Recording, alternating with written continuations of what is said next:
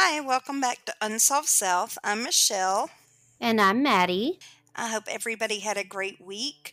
Um, Maddie, unless you've got something you need to say, we need to go ahead and get started because this show is going to be super long. Yeah, and we might have to even break it down into two parts because it is such a long episode. Okay. We might. We'll see how we can split it up.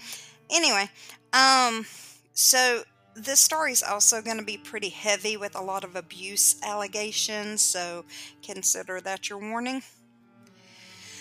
To be honest, there was so much he said, she said in this story that it almost just feels like we're gossiping about these people. So um, I didn't. I, I mentioned on the last episode this wasn't my favorite story to research into, but um, we do have some evidence and we have a lot of information, so we're going to go ahead and do this thing. And I'm going to try to just lay out the facts without a lot of comments and I'm gonna try to do it without a ton of opinions, but we'll see how I go. Should I keep my opinions to myself? Well, you don't have to, but I'm gonna try. I probably will too. For transparency's sake, we were we were asked to look into this story by Freedom for Gracie. They sent us hundreds of pages of evidence. I looked into that evidence, and then me being me, I wanted to find the other side of the story, so I dug for everything I could find from any other source. Interesting story there. Let's chat about it. Um, I'm sure that we've all heard stories where somebody accuses their ex of using their connections or their influence to basically gain the system. And honestly, I usually kind of roll my eyes at those stories and I'm like, okay, yeah, I'm sure they're so connected. They have so much power that they've got judges and stuff doing what they want don't judge me because y'all have all done the same thing. For sure. But this story might actually make you rethink this. It might actually uh, have you taken a new stance on that. Hmm. First, I noticed that when I was searching the accused man's name, Aaron Solomon, online, I could find very little information about him from, you know, reliable sources, quote unquote reliable sources. Uh, there was like a few odds and ends here. There were some blog posts and some rogue reporters telling the story. But as far as like actual news sources, there was not a ton going on. And and there was an occasional mention here and there, but with no details of the story. And Aaron was a reporter in Nashville, Tennessee for a long time. So it could have been as simple as just a professional courtesy. I don't know if reporters have that, but you know, that could be what it was. So I turned to newspapers.com and um, I figured some of the papers outside of the local area may have picked up the story because it should have been like a big story. It should have been big news. I check newspapers.com on almost every story we cover here. Um, I at least check to see if there's anything there, even if there's not. So I'm super familiar with the site. I'm super familiar with how it works, how to search on people, all of that. I, I legit use it all the time. Mm-hmm. When I searched this man's name, one story popped up, one single story, and it was about him serving as the grand marshal at a Christmas parade in a small town. What? So I was like, that's weird. yeah, exactly. So I searched Grant's name, the the boy the story's actually about, and I put um, his name in, and it pulled up several news stories about his accident and Aaron is mentioned in those news stories, which is weird because even if a story is not about somebody, if their name appears anywhere, yeah, it pulls them up when you search on them. Yeah, you can search my name right now. I've got but it did not 10. pull him up.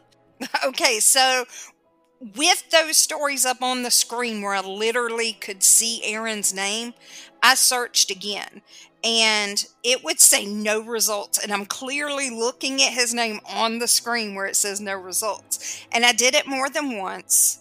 I have screenshots of it to prove what I'm saying.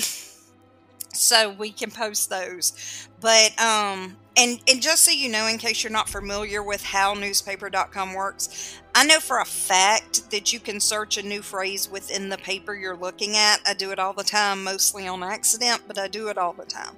So I do know for a fact that it is possible to do that. Mm-hmm.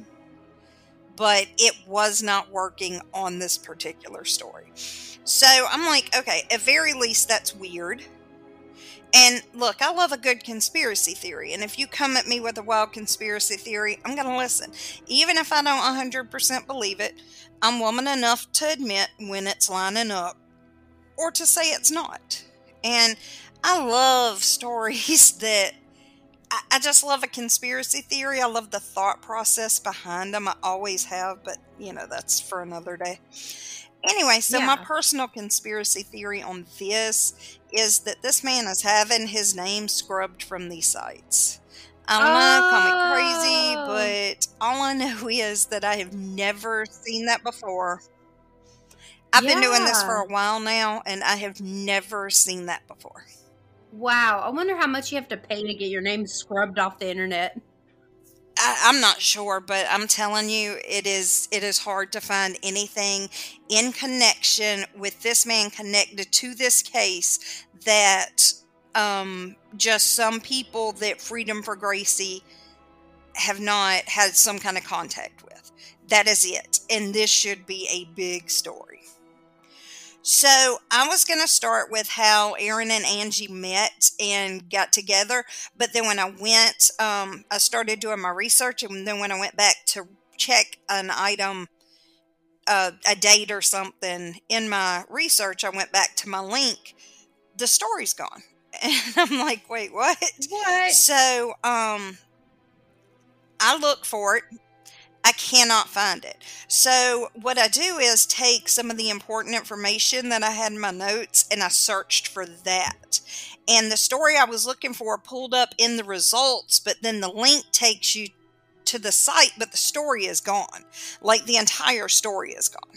How crazy! So like it gives you a, a oh screenshot of that message. also. Yes, yes. How weird. So I have a screenshot of um, where you can pull it up in the search, where it shows in the search, and then a screenshot of what it shows you once you go to that link. So I'm just saying it's weird. And I've been working on this story for months. I've gone over so much evidence piece by piece. I have my notes, I have my screenshots. So I'm going to tell this story how I researched it. And y'all just keep in mind that everything in this story is alleged. Um, because some of these folks be filing lawsuits left and right. So everything is allegedly. None of this necessarily happened. It's all alleged. See, I remember that. All right, let's get started. Let's do it. On July 20th, 2020, the unthinkable happened when 18 year old Grant Solomon was run over in the parking lot of a baseball facility. He was oh run over goodness. by his own truck, and if the story started and stopped there, it would be an incredible tra- tragedy. But this story is so much worse than you could guess.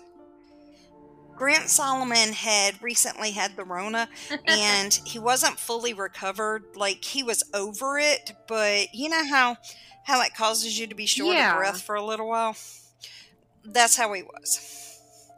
But yeah, but he was an athlete and so and he was a good athlete. He was especially good at baseball, he was getting scholarship offers from several different schools. So he was scheduled for a practice, and this would be an extra practice just for him personally, not a team practice. And that was going to take place in a neighboring town. When he grabbed all his stuff and he hopped in his truck that day and he drove off, he, I'm sure, thought it was just going to be another day.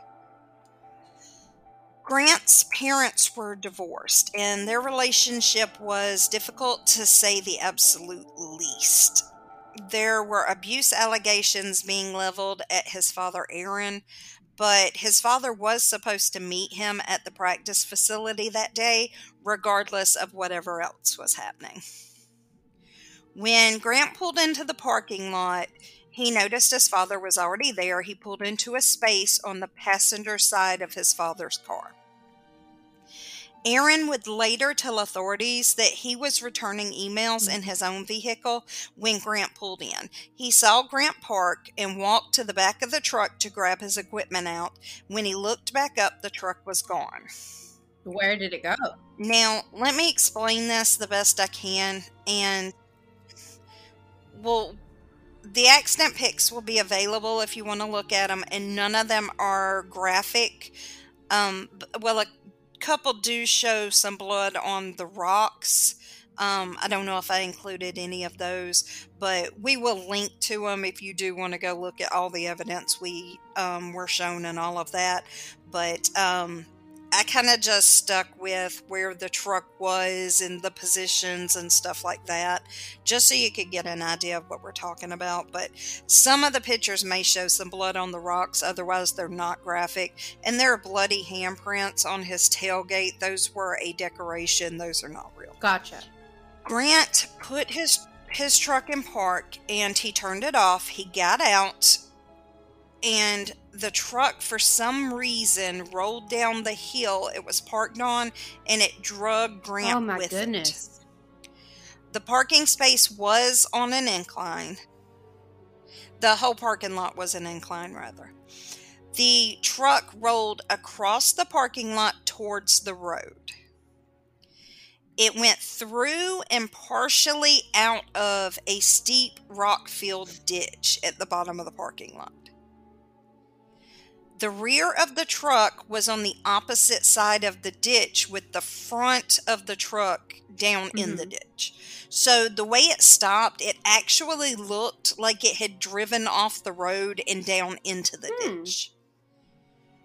These are all probable facts as to what happened. And there's some debate on what actually happened, but those are the probable facts.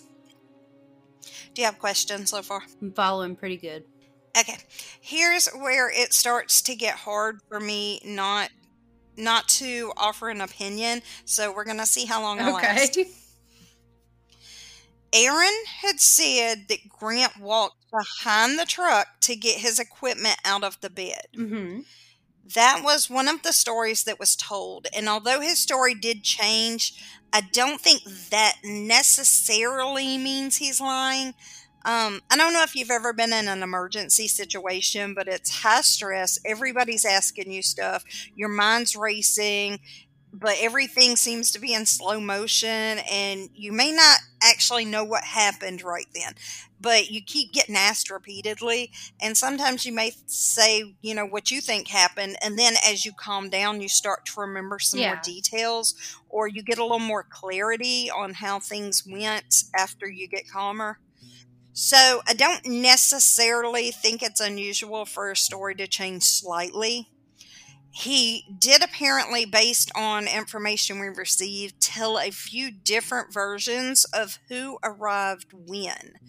Um, and some he said they arrived together, some he said he was already sitting there, and um, I'm not a hundred, but I kind of think there was one where he said he arrived after, and that I can see why people would believe that Yeah. is suspicious because that's a huge detail to be changing up. In any case, Aaron says that Grant walked to the back of the truck to get his baseball equipment out. Angie, Grant's mom, said that Grant never kept his baseball gear in the bed of a truck. It would have been in the back seat. And as a sports mom myself, I tend to agree he probably would not have kept it in the bed. First off, stuff in the truck bed does not stay where you put it. It rolls all over Yeah. the bed. And it's not going to be right there where you could just reach over and get it. Something is going to be on the other side and it's going to be a hassle. So it doesn't make sense. The equipment is expensive and could easily be stolen.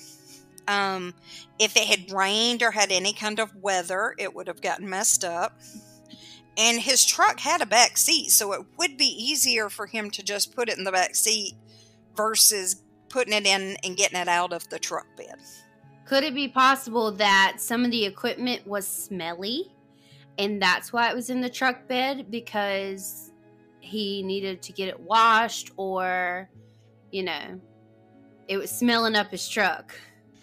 Okay, that is at all possible. How, however, as someone who has raised a teenage boy who had smelly everything all the time, sports equipment wise, they don't seem to notice that smell somehow.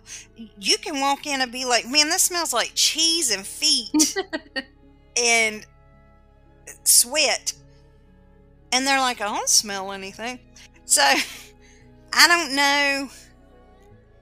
I don't. I just don't know that a, a teenage boy smell. I, I think something's up with their noses, like it's some kind of genetic thing, like they just can't smell the Yeah. funk. Because I'm telling you, them little suckers stink, and they do not seem to know it. Hmm. So, but I've had um Zane and Will get in my vehicle after a practice, and me be like, "Oh my god, I'm gagging." and they do not seem to notice. I mean, I'm like rolling down the windows, sunroof open, like head out, and they do not seem to notice. and I'm like, man, you reek. Well, I sweated a lot. Obviously. I sweated a lot. I worked out hard today.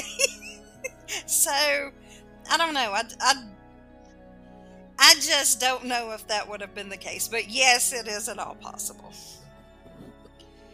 Okay, so the truck was in park when the police and the tow tr- uh, company got there. Somebody could have put it in park, yes, absolutely. But no one said, oh, I put the truck in park. And that would have been important to an investigation if there had been an investigation. Grant was between the two front tires. He was laying in a crevice um, in a ditch, which lowered his body so the truck was over him but not touching him. And there was a witness that said that he was laying with his body at a diagonal so his feet were towards the back of the truck. Wait. He was still how does that work? Uh, that's a good question. So, um, he was. I mean, yeah, it's a good question. It, it, it's a good question. Like maybe he was running from the truck and then it caught up to him and hit him, and so then his feet would be in the front. Okay, I understand how some people believe that this is suspicious. I'm I'm just gonna leave that there. Um, I can understand how the positioning seems um weird. He was uh there was like an indention in the ditch, and so his body just happened to land there, and so the truck was not even touching him. It was Mhm. just like over top of him and he was kind of under the truck. I mean, pretty much under the truck. And his feet were towards the back of the truck. Okay. Okay, so, I mean, I can't explain it. I'm just telling you what it was. Okay, so there were some men um, Okay. who I guess were driving by and they stopped to help.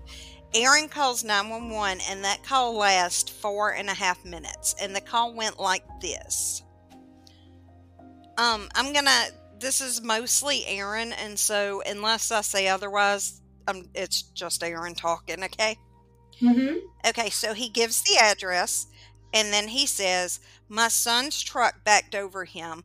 It's rolled over him and drug him into the ditch, and it's on top of him. He's trapped under the truck. Somehow it drug him underneath it."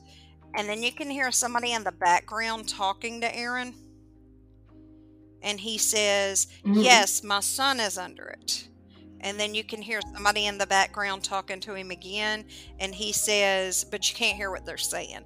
And he says, No, I'm trying to call 911. And then you hear him again, and then 911 says, Is he awake? Is he talking to you? Aaron says, No, I don't think so. He's not alert, right? No, he's out. He's trapped. I've got three guys here, and he's trapped under the truck. And then Aaron says to the whoever the guys are, That's my son. Somehow it backed up. Yeah, I'm on with 911 right now.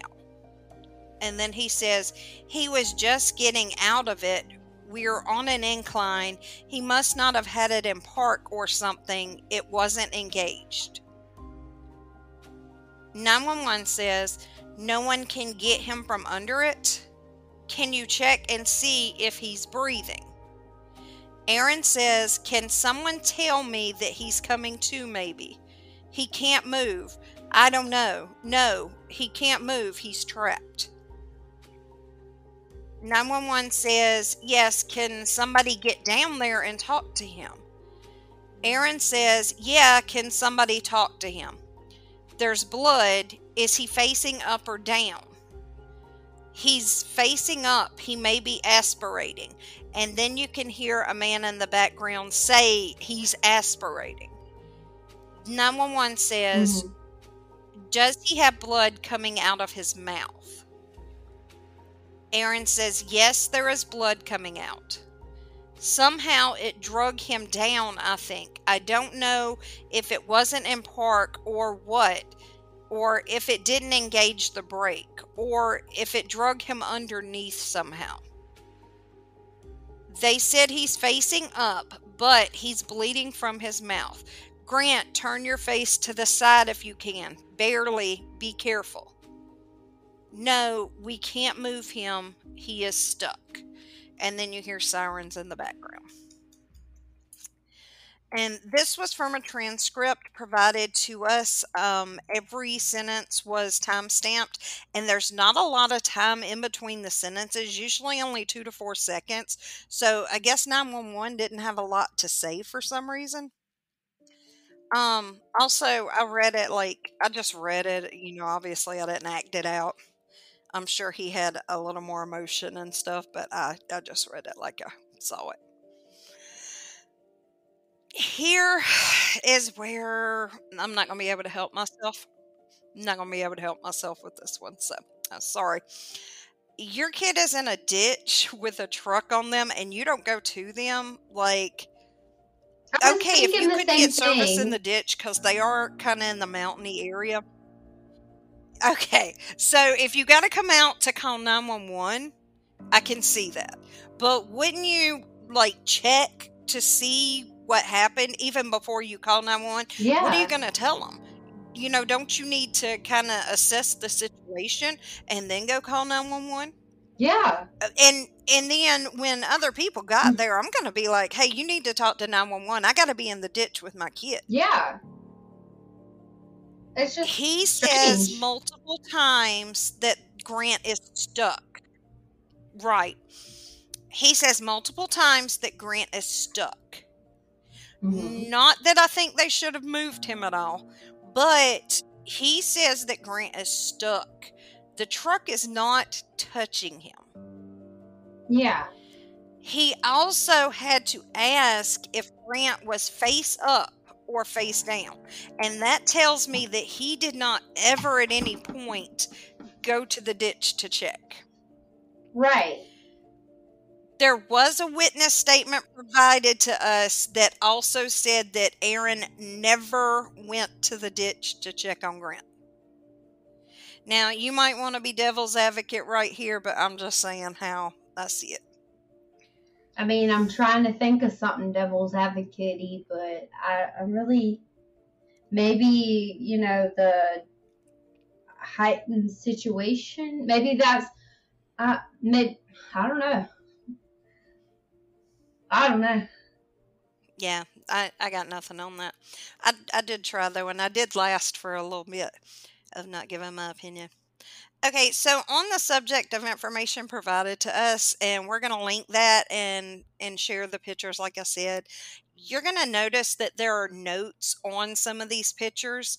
These are not my notes. Some of this information I chose not to share for whatever reason.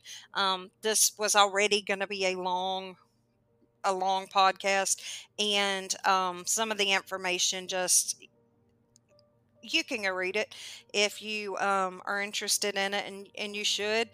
Y'all are smart people. Y'all, if y'all are interested, y'all can go look at it and you can form your own opinion. And we would love to hear those opinions. But some of the stuff I did not include, and you may ask yourself why.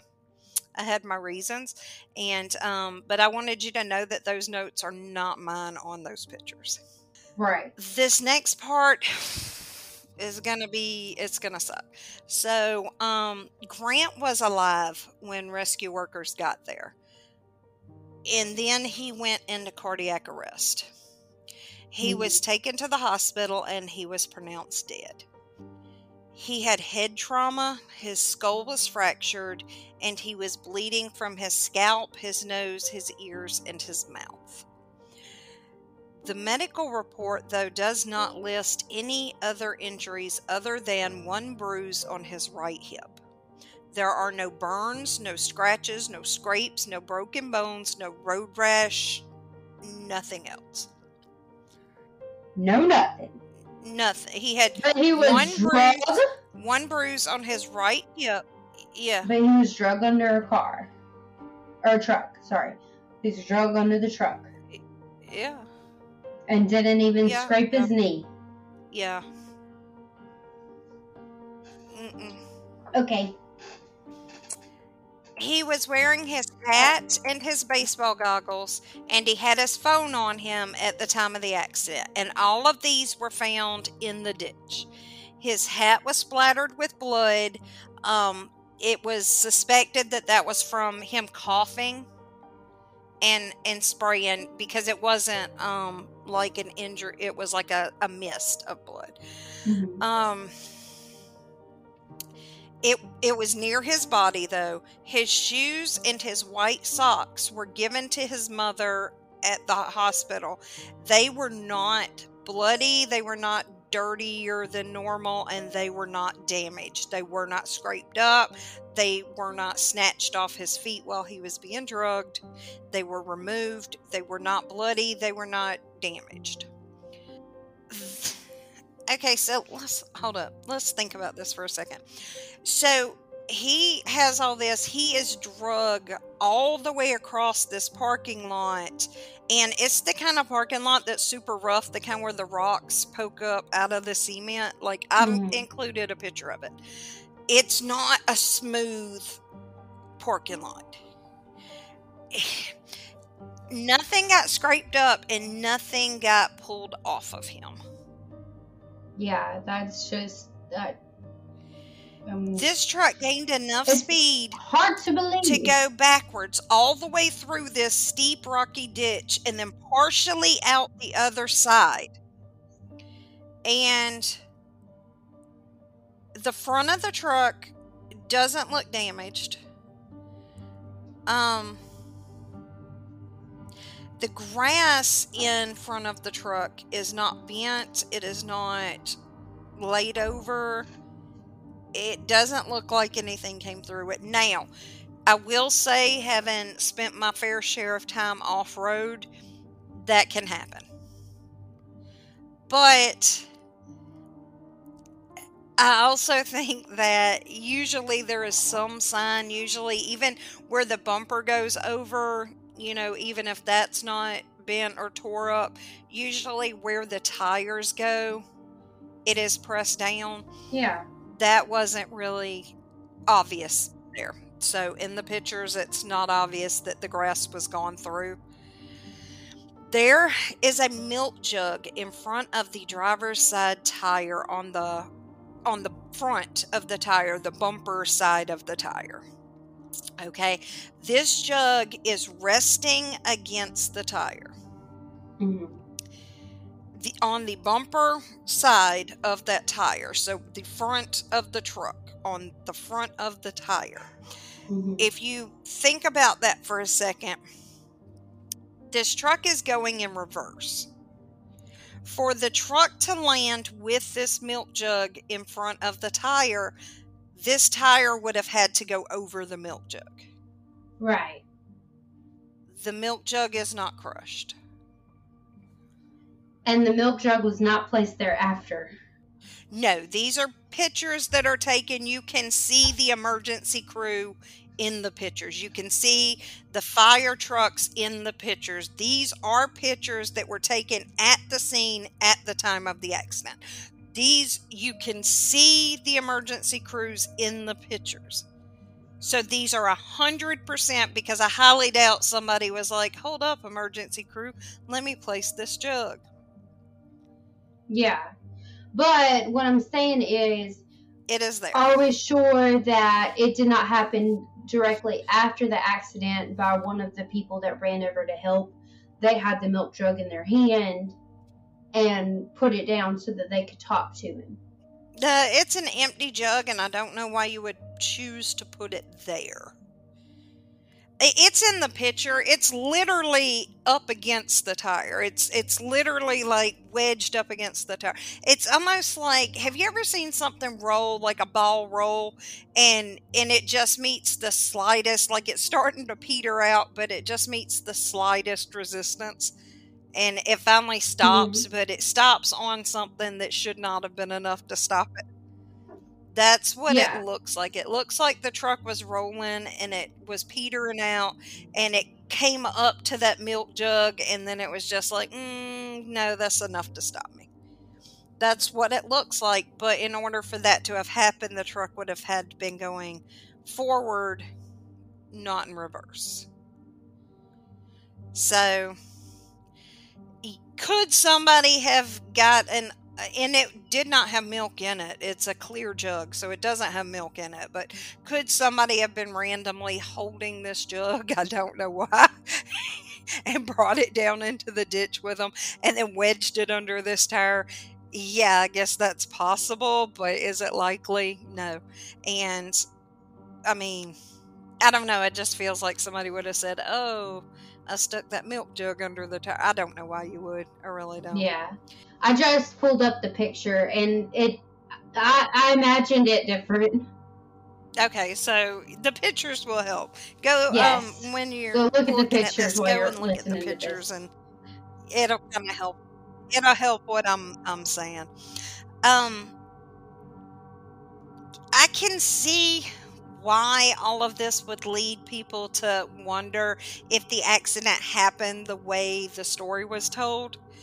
Um, and I know that there was some speculation that actually maybe the truck had been driven into the ditch from the road to cover up a crime. And I can 100% see why why that is a suspicion. This definitely is not a oh 100% this happened exactly the way the story was told. There are several things about the scene that do kind of make you be like, hmm, that's it's weird that, you know, this would happen like this. Allegedly. so, why would Aaron want to hurt Grant, though? And we don't know that he did. We don't know that he would want to hurt Grant. That's alleged.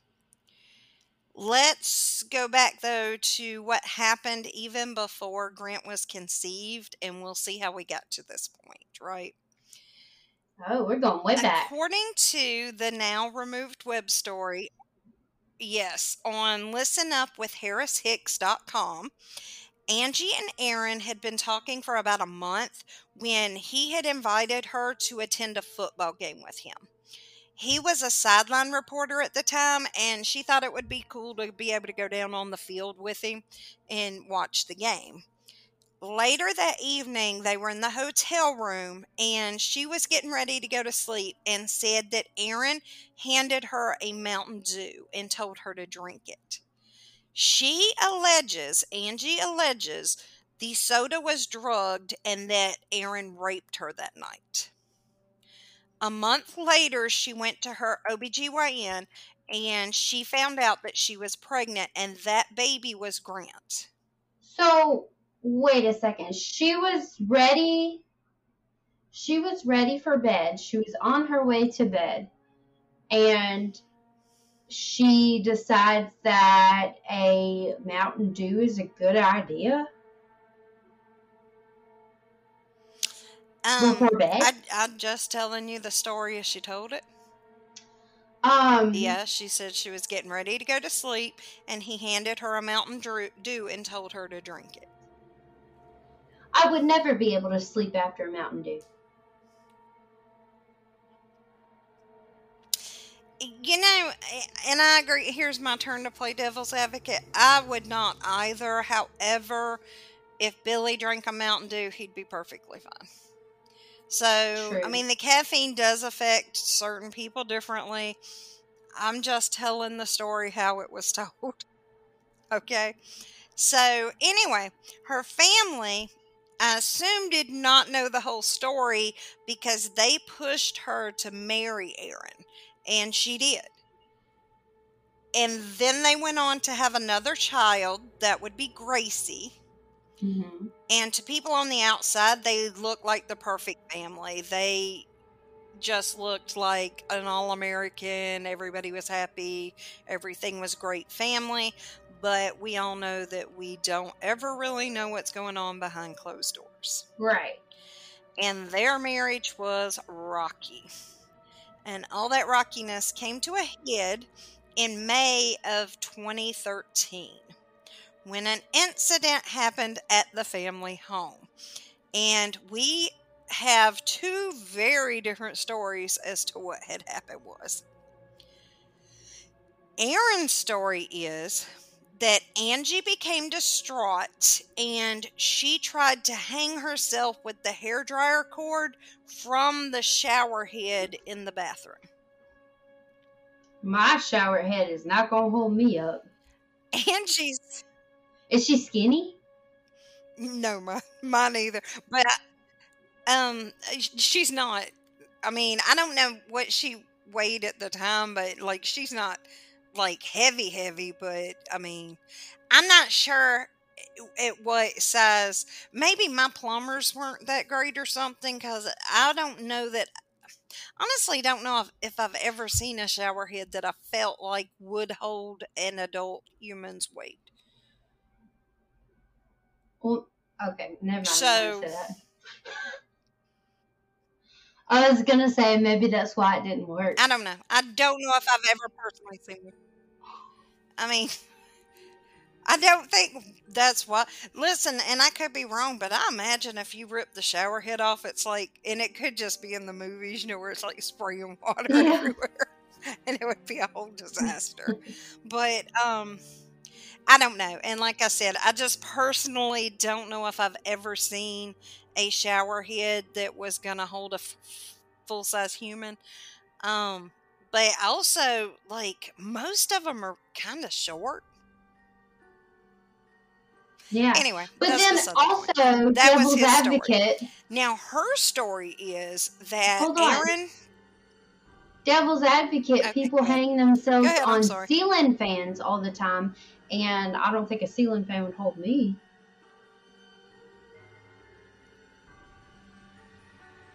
Is that true, or is that just something like that happens in on TV? Because I I don't know. honestly, I, I mean, you're correct that I have heard stories about that, but I don't know if they're true. But I 100% do not believe I've ever seen a ceiling fan that I would trust to hold my weight.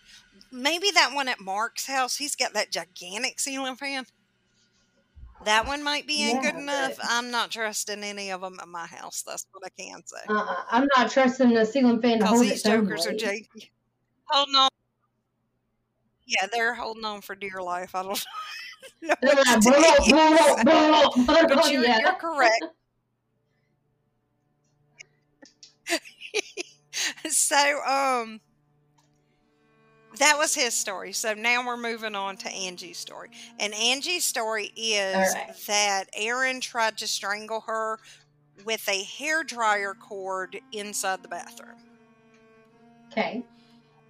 Both stories end with her being taken to the hospital and held for 72 hours so they could figure out what was going on with her. She was evaluated, and the conclusion was that the medical doctor did not believe her injuries were from hanging. They did feel they were consistent with strangulation. And Mhm. the psychiatric doctor did not believe she was a danger to herself or others, and she was released from the hospital. As part of her aftercare plan, she was to get a restraining order against Aaron for herself and her kids. Okay. When she was released from the hospital, she was immediately taken to night court to do just that. This is on May 11th. The judge grants the order of protection for Angie, but she strikes Grant and Gracie's names off the order. So the What? order Is is only for Angie. Uh, I assume so. Angie continues from there. She goes home and nobody is at the house. She starts calling and texting Aaron, trying to find out where the kids are, and she is not getting any answers from him. Three days later, on May 14th, Aaron goes to court to get an order of protection against Angie for himself and the kids. Hearing the case was Judge Philip Smith. He grants the order on the basis that Angie is suicidal and therefore a danger to him and the kids. What? I thought that was odd myself, but moving on. Angie fights this and she returns to court on June 21st. The judge does not make a ruling though until July 19th, and she has not seen the kids since early May. I'm still confused. I'm not going to Okay, bore you with all the so- legal talk. Okay. So I'm I'm still just trying to think of like what's going through this judge's head because how are you going to use the excuse oh she's suicidal I need protection from her. Oh no, no, wait. Let me pause you. Let me pause you right there. Because you're gonna need to repeat this sentence in a minute, so just hang on to it Okay. and let me go on through what this judge does, and then you're because you're gonna need that sentence in just a second. All right, so you just pause that one speedy little sec. Okay, so again, I'm not going to bore you with all the legal talk, but basically, the judge says he doesn't believe Angie. He doesn't believe the doctors from the hospital. He doesn't believe her own personal therapist that she's been seeing for years. He believes that she is suicidal and he cannot trust her with the kids, even in a supervised capacity. So he will not even give her supervised visitation with the kids because she is such a danger. Pause because you're still going to need the sentence in a minute. he also orders Angie to be reevaluated by a court appointed doctor, and she agrees. She's like, whatever will let me see my kids. Angie asked for a ca- a CASA worker or a guardian ad litem to be appointed to represent the kids. And in case you're not clear on what that is, um, a CASA worker is a volunteer, and a guardian ad litem actually works for the court system, I believe. Mhm. And both of them do something very similar, which is that they represent the kids in a case to make sure that their best interests are being taken care of. So, um, it's basically somebody to argue on behalf of the kids to make sure that whatever happens is in the kids' best interest. And so Angie's lawyer asked for one to be appointed. Aaron's lawyer opposes this and says, "Well, we don't need that. We don't need um, any guardians or any we none of that is needed." So the judge is like, "You're right. We don't." What? So, and and just personally, I don't understand how having somebody specifically to look out for the best interest of a child could possibly be a bad thing. Like, I don't know what would cause you to go, yeah, we don't need that. But I mean, I don't, I don't know because I'm not a judge, so I don't know. Now, I saw some rumors that I could not substantiate, so they are just rumors, they are alleged. That Judge Smith and Scott Parsley, who was Aaron's lawyer, that they were tight in law school. And they did go Hmm. to law school at the same time. But I don't know if they even knew each other. But I had seen some rumors that they were tight. That's all I'm going to say about that because that's a legend. Now, Angie goes and she sees the doctor that they asked her to see, and that's Dr. Freeman. And in October, Dr. Freeman submits his report to the court and he says Angie is a capable parent. There is no evidence that she is a danger to herself or anyone else. There is no danger that she, no evidence that she has been or will be abusive or neglectful to the kids. They go back to court in November. Aaron's lawyer is basically like, listen, listen, listen. He's a good doctor. Don't get me wrong. Dr. Freeman's a good doctor. But we don't believe that he can tell if she's lying or if she's pretending to be something she's not. And that's not Dr. Freeman's fault, though. It really is Angie's fault because she's lying in his face and he just can't tell the difference. The judge, he's like, Show you right. Mm hmm. That's how it is. I don't want to hear no more from Dr. Freeman. What? And he tosses out the window everything Dr. Freeman says. And he says, We need to find another another doctor to evaluate Angie. Okay, you following? I'm Okay. I'm following. So Angie's lawyer says, listen. Angie's lawyer's like, listen, she has this therapist that she sees on the reg, so what about him? And they, the judge is going to think it over, and the next week they go back to court. And um, Parsley is in there, and he's like, listen, he used. Hold up, because this is almost comical to me. Parsley has the, pardon the phrase, but he has the balls to use the report that Dr. Freeman sent that he said was worthless because Dr. Freeman didn't know what he was talking about. He has the balls to use this report to argue that Angie's regular doctor can't be trusted What? that he is part of the problem.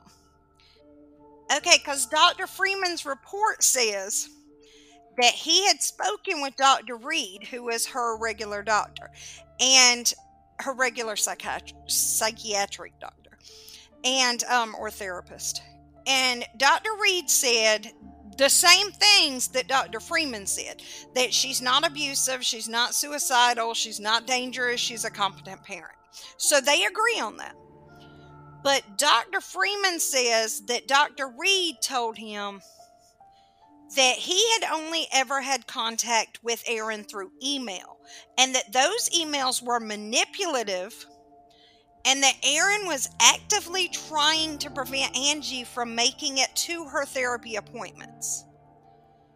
Parsley, this lawyer, argues, and, and this is legitimately a quote from the transcripts.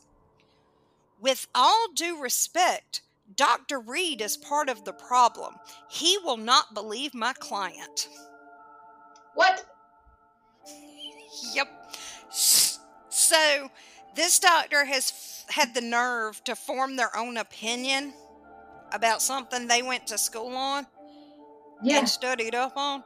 They had the nerve to use that education to form their own opinion, and they did refuse to just believe this dude and what he says.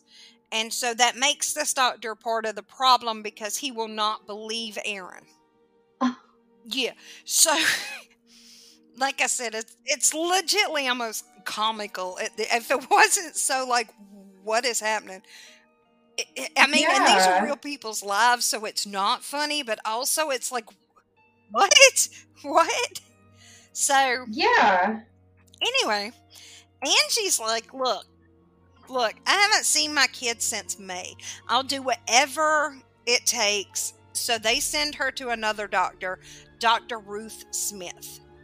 And she also keeps seeing Dr. Reed because that's her regular doctor. The court Mhm. does at this point give her limited supervised visitation with the kids. Very limited. So in June of 2014, so they're over a year in this now, they're back in court, and Dr. Ruth Smith says, and she makes no bones about how she feels. She agrees with the last three doctors, or was it 4 Mhm. doctors? Anyway, she agrees with them all. And she says Angie is not a danger to anybody. She's a capable parent. There's no evidence that she has been or will be neglectful neglectful or abusive to her children. And Dr. Smith takes it just a step further and she says Angie's actually suffering from PTSD from being in an abusive marriage for so long. So this one has completely backfired Yeah. as far as whatever they were trying to get done. Dr. Reed also, Dr. Reed, her regular doctor, also turns in his affidavit, which basically says the same thing that he's been saying the whole time. And this time, though, he calls Aaron out for manipulating the court. Judge Smith reads all of this and he he deliberates and he decides he the only thing he can do is obviously to give custody to Aaron. And so he at this point awards Angie visitation once a week for 6 hours unsupervised and 1 hour where she has to pay somebody to come in and supervise. What? So this continues on until mid to late 2018. And during this period, and I cannot pinpoint down the exact timing, but Gracie alleges that Aaron is sexually abusing her. And both the children say he is physically and mentally abusive. That's what they allege. Angie says that Grant and Gracie were so scared of their father that she legit had no choice. She had to go back to court and try again. So she does that, but this time she goes to a different county. And this time the court agrees to appoint a guardian ad litem for the kids. This starts like months of fighting and chaos, if that had ever really ended. And Gracie does not want to be at Aaron's home. She wants nothing to do with him. She starts standing up for herself and she's making a scene when she deems it necessary, including at school where he had showed up to pick her up and she refused to go with him. And um, it started a whole debacle. So she made a huge scene at the school. And they go to court and the court ruled temporarily that the parents should share custody on a week on, week off basis. There were a lot of Okay. hearings, there were a lot of judges, they had another county involved. They had lots of back and forth, and long story short, Angie has a petition in to get custody of the kids. And Aaron comes to her and he says, Look, just drop it. I'll sign an agreement for us to share 50 50 custody permanently. And all Angie Mhm. really wanted at this point was some form of legal say so over the kids. So she says, Fine, I'll drop the petition. And she does. But she alleges that at that point, as soon as she dropped the petition, Aaron started stalking her and the kids. So she immediately calls the court and she's like, Hey, you know, I had withdrawn my petition, but I want to reinstate it. And they said, Well, the judge actually had put the withdrawal on hold for a while. And so it's actually still instated. And so she's like, Cool, I need that instated because, you know, we're going to go on with this petition. Before they go to court, Parsley pops back up and he files to have Angie named an abusive litigant, which I had to look up, but basically it means somebody who uses the court to gain power or control over the other party. So he says Angie is using the court to control Aaron, which is, eh, after what we've seen, it's pretty laughable. The judge Yeah. looks back at the previous cases and he goes, Yep, yep, that sounds right. And then he rules that she is, in fact, an abusive litigant. And so she cannot file any more court orders regarding the kids for 72 months without special permission. What? Now, Special not for permission from who? not for nothing from the judge that ruled that she couldn't file. That don't make no sense. Okay, so this particular judge, allegedly, is a member of the same church as Aaron. And when they were confronted with this information, the church and Aaron both said he actually does attend the church, but technically he's not a member of the church. Oh, what? Hold up. So just that seems that. like a conflict of interest. First of yeah, all, yeah, I'm just gonna leave that. Second of all, how are you? Do you attend the church but not a member of the church? Like you didn't sign a paper. Nobody signs a paper to be. Nobody signs a paper to be a member Okay, of the because you do. No, attendance doesn't necessarily make you a member. You have to, um, at most churches, I believe you have to apply and then you have to agree that you believe the same things as this church believes and all of this. So, um, they said technically he wasn't a member, even though he did attend the church regularly. All right. All right. Okay, so let's talk about this church for a minute. This is Grace Chapel Church, and it runs Grace Chapel Academy, and that's where Grant and Gracie go to school. And also where their dad's teacher, um, their dad's sister is a teacher and a coach. So um, they also have that family connection in there. Mm-hmm. And a lot of well connected people go to this church. There's, well, obviously judges, but there are business leaders, there are politicians. The governor of Tennessee attends this church. So Grant goes to the head pastor, who is Steve Berger, and he lets him know that there's abuse going on, and no one at the church reports it which they're mandated reporters, I believe, so they should have. But in any Yeah. case, nobody really does anything. And the church denies that. They say that they did let the police know what was going on. So, Pastor Berger has since stepped down from his duties as head pastor due to some of his political beliefs causing controversy. And we're not going to go into that because everybody is or should be free to believe politically what feels right to them. And I feel Mhm. like there's like way too much bashing going on in the world about people's political beliefs. So, regardless of what they are, we're not going to talk about it. Moving on. Since the judge imposed this 72 month thing, Angie's hands are tied. The kids still, allegedly, don't want to go back to Aaron, and Grant decides that when he turns 18, he will file against his father in court so he can protect his sister. Huh. A friend came forward with evidence that proved that, at very least, he was saying this was his intent to people. So this story didn't just get invented. He, this kid, has an email that Grant sent him, and Yeah. um, where he discusses his plan. Grant turned 18 on June 13th, and he was killed on July 20th, a little over a month later. Oh my goodness. And he didn't have time to file.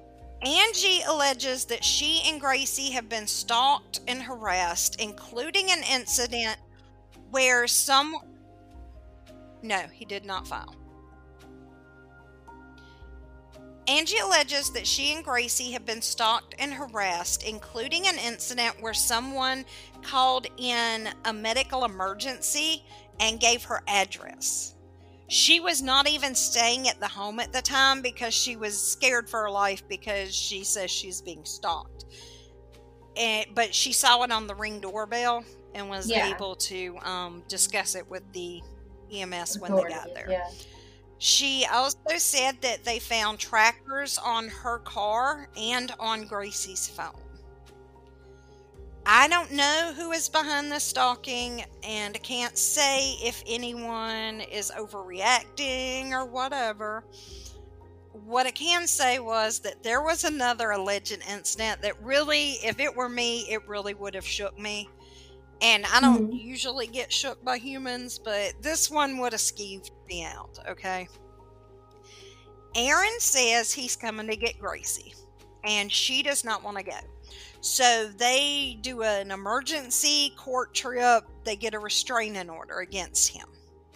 This is on September 21st, 2020. Two weeks later, on October 6th, Aaron allegedly purchased grave sites for himself, Angie, and Gracie next to Grant. Really? If he had just bought three plots and and and just to have them just in case anybody wanted them and he left them blank, we could overlook that, right? yeah. But their names were on the receipts for these plots. He named them on the plots. And if I was him, I would certainly not choose to spend eternity next to somebody that I had been fighting with in court for years. Somebody that's been trashing me in the worst possible ways, talking about I'm abusive to my kids and to her, and I tried to kill her, and I'm abusing my daughter, and all of this turning my kids against me. This is not who I'm wanting to spend eternity with. So I, I just don't understand the logic. yeah, but I don't this, think okay? that he's planning on And going first. Well, um, he's still a young guy too. So, what are the chances that he won't get remarried? What are the chances that Gracie won't get married and have a family of her own and want to be married, buried with them? Right? Right. It's weird and it's creepy. That's all I can tell you. It's creepy. It that would skeeve me out. I'm not even gonna lie about it.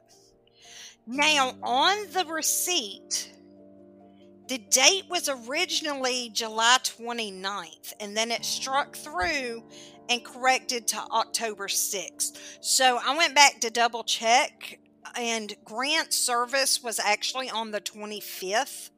So Mhm. I don't know why the 29th would ever have been on the receipt. So, because that would have been after grant service. I don't know. Anyway, that was all struck through yeah. in all the places, and the date was changed to the 6th. So, but even on the even on the 29th, it's not like they were getting along. And I don't like I don't hate my ex, but I certainly do not want to spend eternity buried next to him. No. You know, like if he needed a plot in the same cemetery, okay, but not next to me. You had to be somewhere else. But, and, you know, like Billy, him and his ex spent time arguing in court and such. You know that. There is no way. There is not a No. chance. I, I can't imagine either one of them being like, "Let me buy him a, uh, let me buy them a, a plot so we can be buried together." I just Yeah, no. cannot. I can't imagine. In any case, so it's weird to me. Allegedly, no, it's definitely Hmm. weird to me. and we do have receipts that that did happen.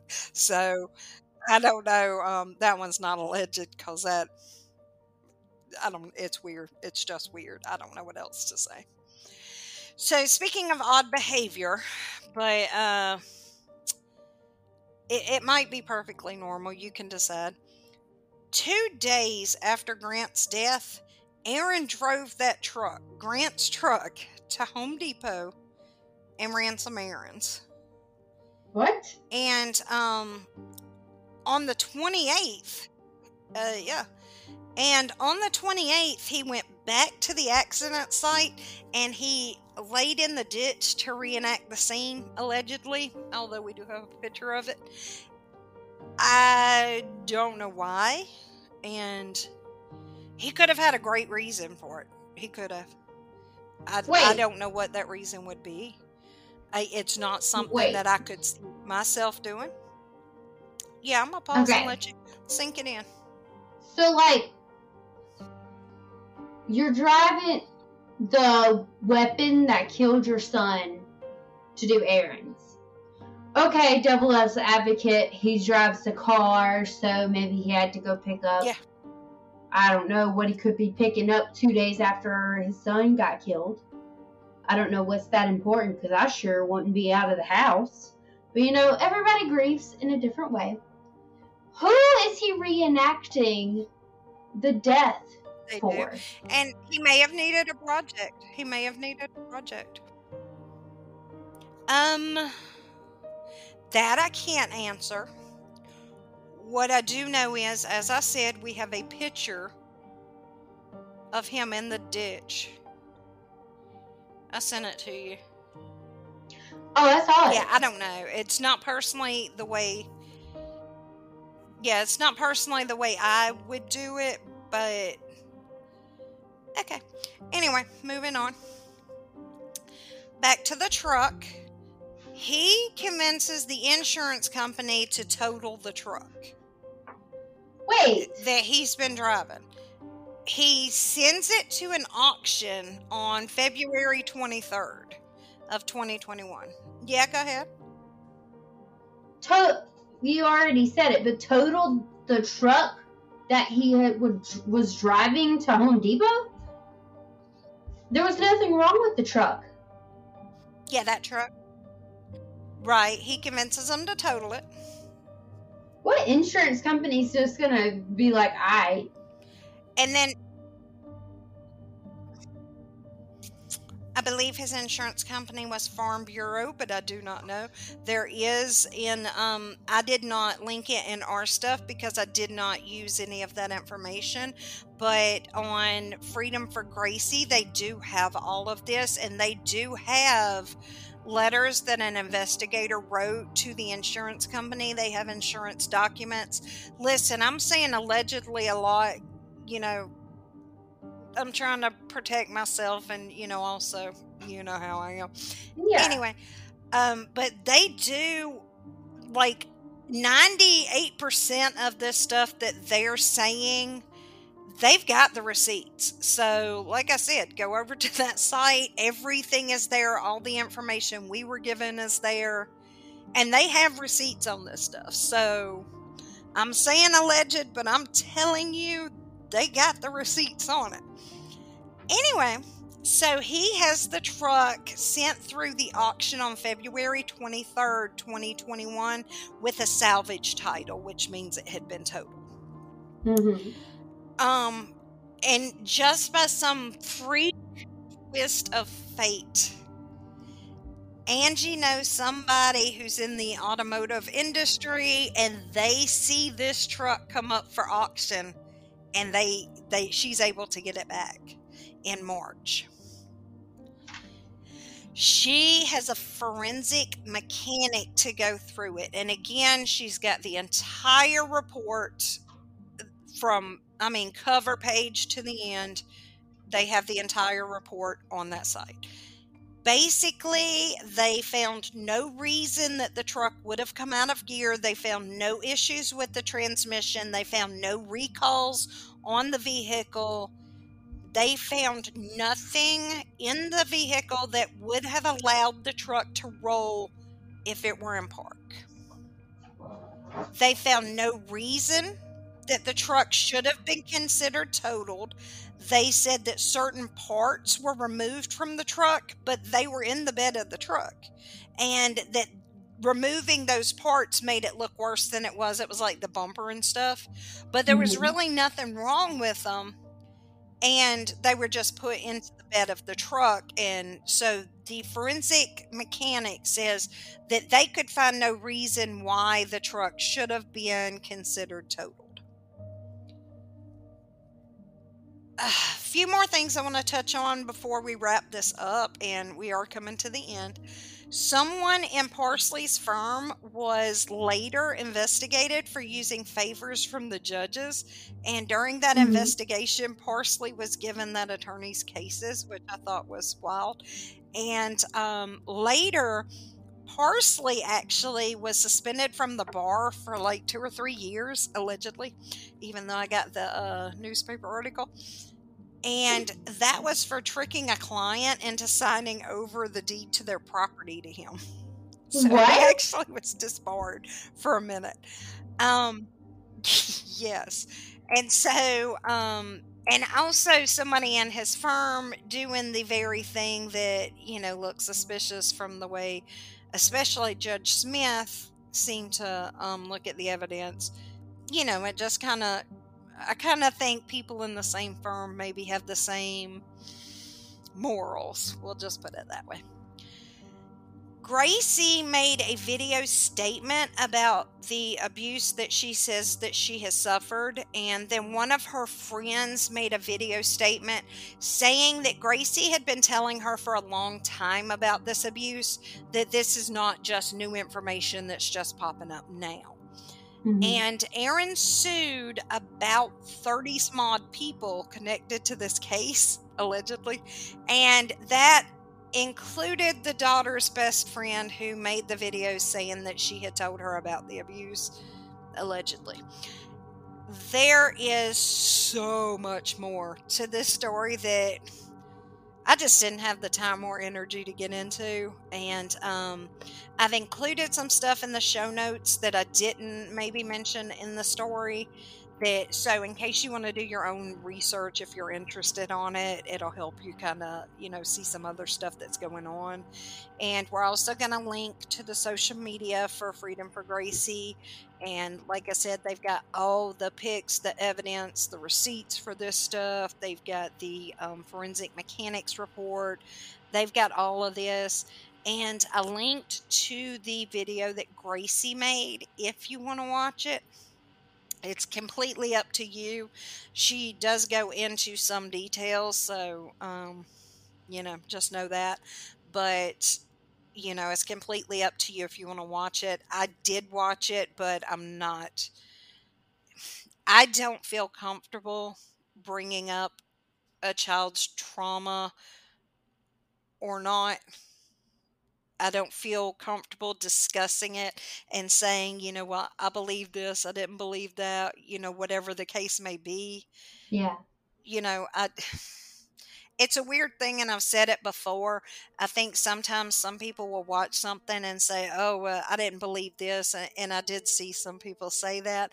My thing is this is a child and if she went through something traumatic, she may wall it off so that she can say it in a way that doesn't make her uncomfortable. Does that make Mhm. sense? Yeah, definitely. I just don't know that you can look at it and say, I believe it or don't believe it.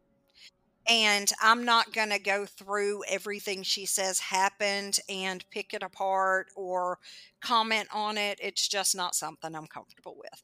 So if you want to go watch it, you absolutely should. And we have linked it. And we have linked to everything, I believe. If we missed anything, let me know. Because, like I said, there was a ton and and there's new stuff still being made public like they had a um like a rally trying to get the case reopened recently and stuff like that so um you know check it out and if you're interested and if you're not you know then this will suffice because i covered a lot of it but yeah.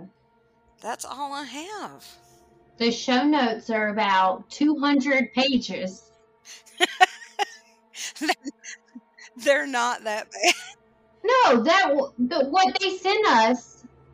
Oh yeah, what they sent us was crazy, but I didn't link all of that. I mean, I linked, I linked to it in the show notes, hmm but I didn't put every single thing they sent us in the show notes. You know what I mean? Gotcha. Gotcha. Okay. But I put pictures and stuff that I thought was important, and um, the other stuff, like I said, is is linked on that page. So I linked to them.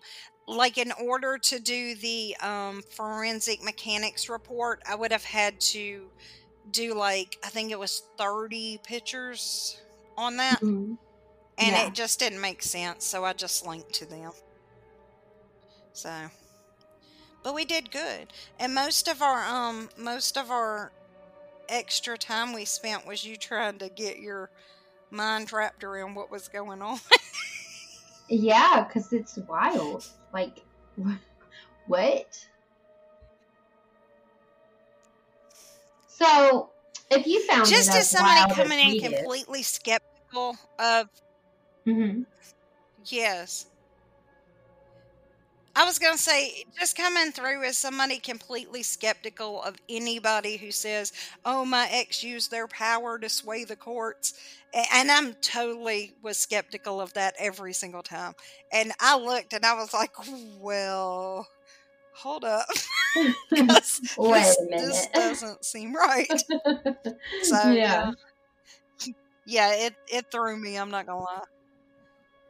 So, if it threw you as far as it threw us, go ahead to our Facebook discussion group and let us know.